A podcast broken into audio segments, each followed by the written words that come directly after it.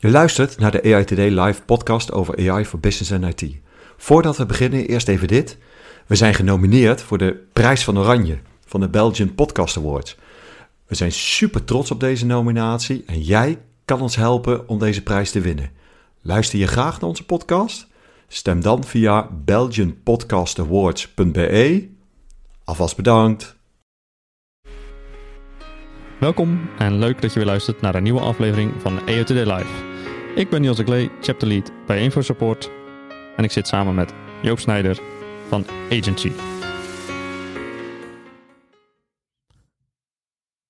Ja Joop, vorige keer uh, in de aflevering hebben we het gehad over uh, ChatGPT en uh, een stukje demystifying en een klein beetje onder de motorkap. hoe is het ontstaan? Wat is het wel en wat is het niet? en dan zijn we eigenlijk geëindigd op een noot van wat gaan we hier in de business nou mee kunnen doen? En wat gaat het verschil maken? Ja, nou dat is een hele goede vraag. Ik denk dat je.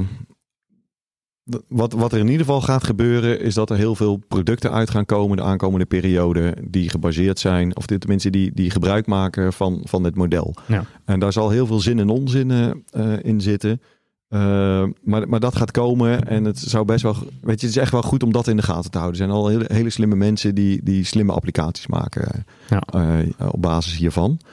Uh, aan de andere kant, zeg maar, kan je het ook zelf gebruiken om daar zeg maar op te gaan leunen. Hè? Dus het is een heel groot model. Mm -hmm. die je heel goed met taal overweg kan. Dus als je een bepaald taalprobleem hebt, kan je hierop verder bouwen. En het mooie is, is dat je zoiets hebt als uh, een few-shot learning heet dat dan. Uh, Die term ken ik nog niet open. few-shot learning is, is precies eigenlijk wat het, wat het zegt. Is dat namelijk dat je met een paar voorbeelden eigenlijk een compleet nieuw model maakt. Ja. Dus, dus voor heel veel modellen heb je veel data nodig om iets te klassificeren. Mm -hmm. hier zou je heel makkelijk je eigen voorbeelden in kunnen geven die zeggen van hey, uh, bij deze vraag wordt dit antwoord, bij deze vraag wordt dit antwoord. Of ja. uh, bij deze tekst hoort klasse A, bij deze tekst hoort klasse B. En dan geef je een paar voorbeelden ja. en vervolgens uh, is die getraind ja. en kun je die gewoon inzetten. Even voor mijn beeld, hè. soms gaan de bepaalde details maar even schieten we even weg. Is dat dan dat stukje transfer learning waar we het nu over hebben? Ja, in principe wel. Okay. Ja.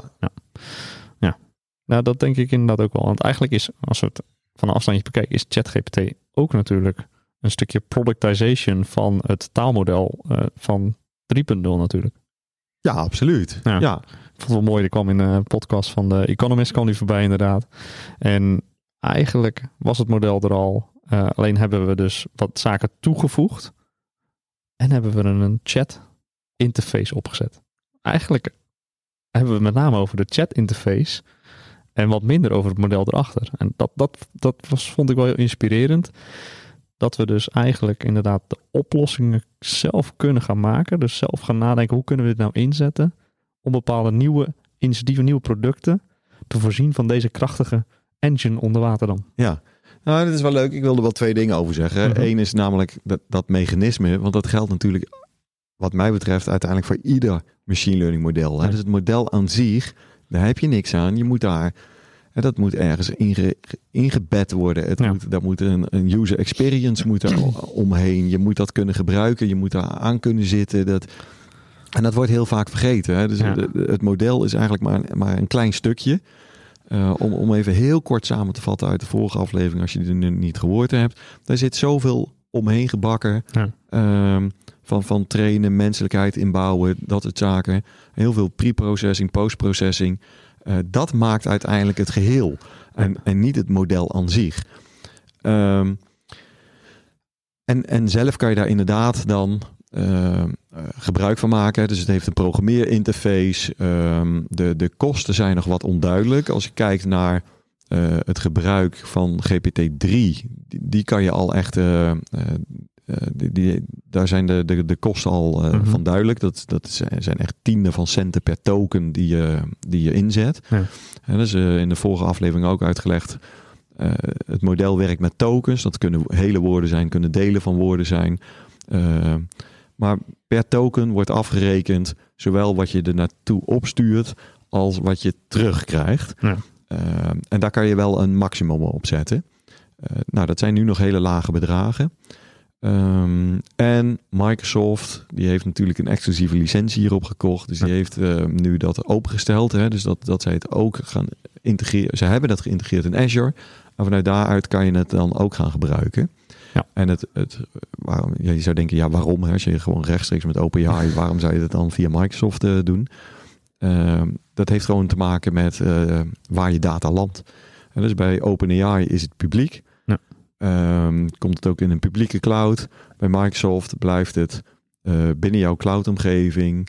Waarbij ik me heb laten informeren. Ik weet niet 100% zeker. Maar wat ik wel heb begrepen is dat de data wel naar Amerika gaat. Ah, Oké. Dus dat is wel een belangrijke om even u- goed uit te zoeken.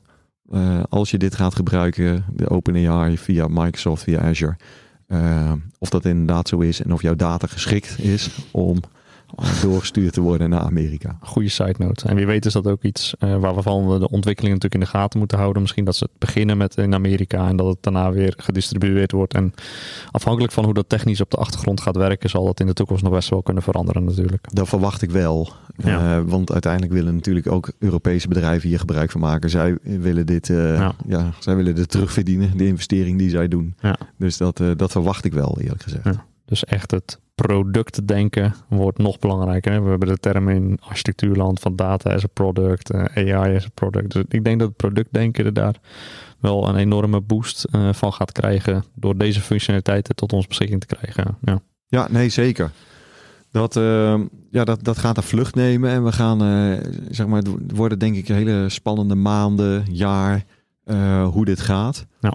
Er zit natuurlijk ook nog een, eh, een stuk achter van, ja, hoe gaat OpenAI zo direct om met eventuele claims van eh, data die ze gebruikt hebben, die, die, waar ze misschien geen recht hebben op zijn. Ja. Eh, dus dat soort dingen gaan wel komen. De, de, wat je nu trouwens, de- ja, dat schiet me eigenlijk te, te binnen, Mhm. omdat we het hebben over die rechten. Je hebt natuurlijk ook dat zij ehm, het model hebben getraind ook met data van GitHub. Hè? Dus programmeercode, ja. open programmeercode. Mhm.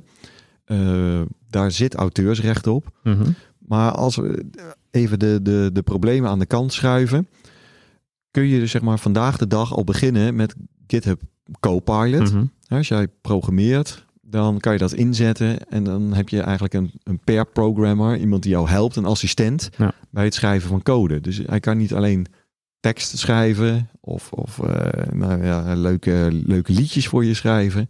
Hij kan dus ook code voor je schrijven. Ehm, en dat kan je gewoon vandaag al inzetten. Ja, we hebben het natuurlijk eh, regelmatig over, gewoon als we op de gang staan of we elkaar weer tegenkomen van, goh, waar heb jij het nou weer voor gebruikt?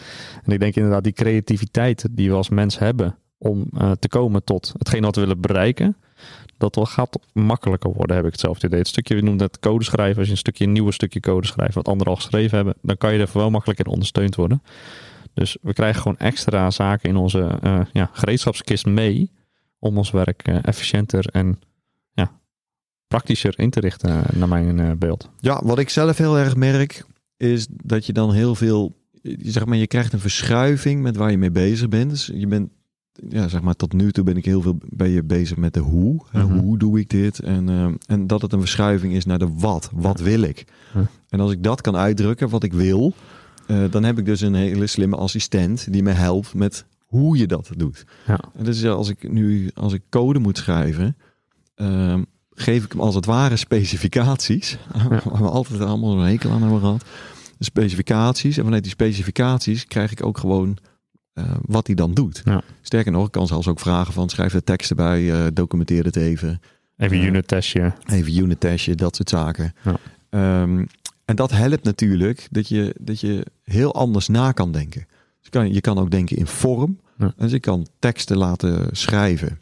Eh, Ik, schrijf zelf best wel redelijk wat. Kennis te delen vind ik leuk. En als ik dan die tekst klaar heb, wat ik dan niet leuk vind, is een samenvatting maken. Stukje maken voor LinkedIn. Bedenken welke tekst ik daar aan- aan moet hangen. Eh dat kan ik allemaal vragen. Dat, dat is niet uniek. Nee. Dat, dat, ehm, eh, en nou ja, dat geeft je de productiviteit nu, die je op dit vlak gewoon heel erg helpt. Ja, zeker weten. Nou ja, je, stuurde hem een tijdje terug alweer door Toon.app. Uh, ook zo eentje inderdaad initiatief uh, om eigenlijk al van nieuwe ontwikkelingen bij elkaar te brengen. Die dus gebruik maken van ChatGPT in combinatie met DALI uh, 2. En dat dacht ik volgens mij, of DALI 1. Ik weet niet welke het precies onder zit. Ja, ik weet ook niet. Ik. ik. denk ook DALI 2, maar, maar om, het even voor de luisteraar uiteen te zetten. Hè, dus wat je doet, is dat je, je, je vertelt deze app wat je wil gaan vertellen. Uh, en op basis daarvan maakt hij eigenlijk eerst, vraagt hij aan, aan ChatGPT, uh, vraagt hij een outline. Ja, de teksten, ja. Nou, hier is een outline wat ja. hij doet, onder water. Uh, want uiteindelijk heb ik zo ook wel eens uh, dingetjes gemaakt. Dus outline. En die zet hij zeg maar per slide erop. onder die outline vraagt hij, schrijf je je tekst onder. Ja. werkt dit uit. Nieuwe prompt. Ja. Nieuwe prompt.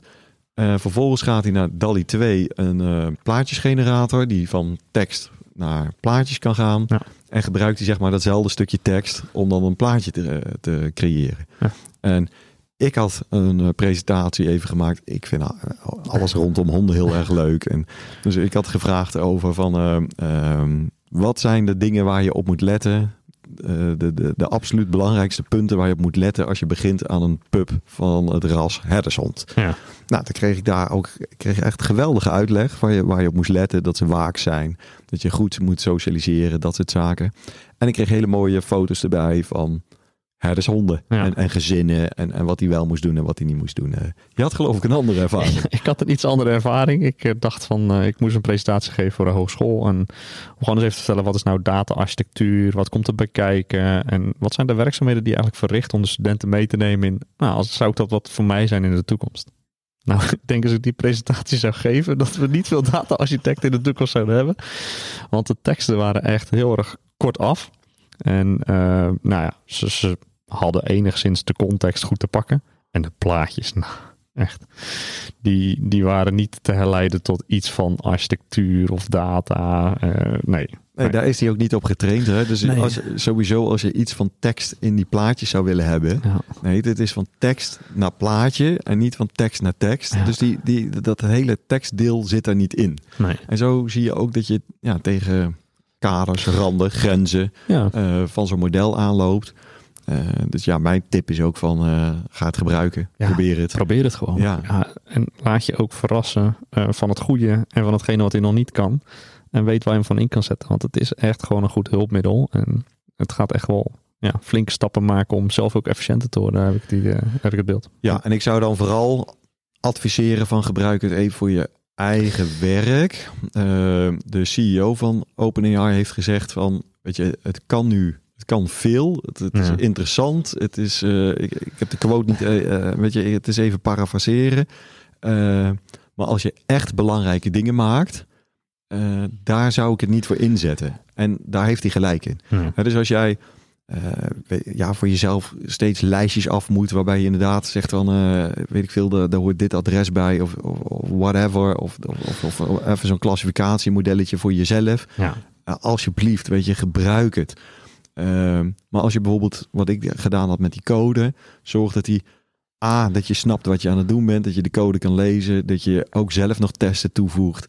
Ja. Ehm, eh, weet je, het is uh, niet klakkeloos. Nee, alsjeblieft niet inderdaad. Uh, vraag, dat, dat, als je een quote vraagt ook, er komen andere namen uit. Het is een hulpmiddel die je kan ondersteunen als je weet waar je mee bezig bent en waar je heen wil, zodat je hem kan corrigeren. Ja. Dus zie je het als ja, echt gewoon een sparringspartner op dat vlak.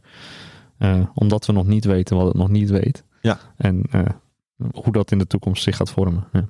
Ja, en hij heeft geen actuele informatie. Hè? Dus uh, dat, dat, weet je, misschien weet iedereen het, maar het is echt tot halverwege 2021. Ja. Tot daar heeft hij informatie. En dan ook alleen de informatie die hij heeft kunnen vinden. Hè? Ik bedoel, zo is het ook weer. En daarna is het gewoon over. Ja, en ik, er schiet nog wel een vraag binnen. Die is bij de vorige aflevering niet naar boven gekomen. Maar um, wat ik nog wel afvraag is, was er ook iets in de deep dive die je zelf erin hebt gedaan bekend over wat als nou het nieuwe model komt? 4.0 komt uit over een paar maanden of eh, misschien wel eerder dan we het nu over spreken. Hoe makkelijk is het om dadelijk te switchen van 3 of 3.5 naar 4? Heb je daar iets over kunnen vinden? Want dat is natuurlijk wel interessant. Als je nu applicaties of hulpmiddelen gaat gebruiken, hoe makkelijk kan je hem onder de motorkap swappen of niet? Eh, daar heb ik geen idee van, maar ik ga ervan uit dat zij gewoon keurig een API, het API-protocol uh, uh, ja. gaan volgen. En dus dat je gewoon versienummering krijgt. En op een gegeven moment gaan zij ook afschalen in wat zij nog ondersteunen. Ja, ja ik denk, voor mijn gevoel gaat het wel lastig zijn met zo'n foundation model. Want gaat hij nou op bepaalde aspecten beter worden? Want ja, sommige dingen kan hij heel goed, sommige dingen is hij wel minder goed in. En daar inzicht in hebben, dat is natuurlijk waar je, wat je wel nodig hebt. Wil jij bepaalde kwaliteit die je daar weer opbouwt, uh, weer terugzien? Ja, ik zou daarop willen antwoorden dat als jij, um, zeg maar, even denken hoe, hoe ik dat zeggen wil, maar als jij, als jij als jij steeds zeg maar hetzelfde antwoord wil hebben op de vraag die je stelt, moet je sowieso al geen AI, inzetten. dus dat, ik denk dat dat wel een hele belangrijke is. Dus ja, je kan ze direct andere antwoorden krijgen. Um, het kan natuurlijk ook zo zijn dat, het, dat, uh, ja, dat dingen worden dichtgezet. Hè? Dat, dat bepaalde vragen niet meer gesteld uh, uh, mogen worden. Hij heeft nieuwe dingen geleerd die eerst niet in de trainingsdata zat. Dus daar moet je zeker wel rekening mee gaan houden. Ja. ja dus testen, regressie testen, je product, wat doet je product, wat ondersteunt je product niet. Allemaal zaken die ook bij normale projecten natuurlijk allemaal van essentieel belang zijn, gaan hier niet verdwijnen. En die, ja, dat is denk ik wel heel belangrijk om mee te nemen. Dat verandert niet. Absoluut niet. Nee. En het is natuurlijk je eigen verantwoordelijkheid wat je met de resultaten doet. Ja. Dus uh, dat is denk ik wel hele belangrijk inderdaad. Je plakt zelf nog een stukje functionaliteit eromheen. En je bent voor het geheel van het product, uh, ja. ben je degene inderdaad die daarvoor verantwoordelijk is. En dus moet weten hoe het zit met de kwaliteit en uh, wat je dan weer levert. Ja. Helemaal mee eens. Lijkt me een hele mooie afsluiter. Uh, Zeker weten. Super. Dankjewel dat je weer wilde luisteren naar de aflevering van AI Today Live. Abonneer je op onze podcast, dan mis je geen aflevering. Dankjewel.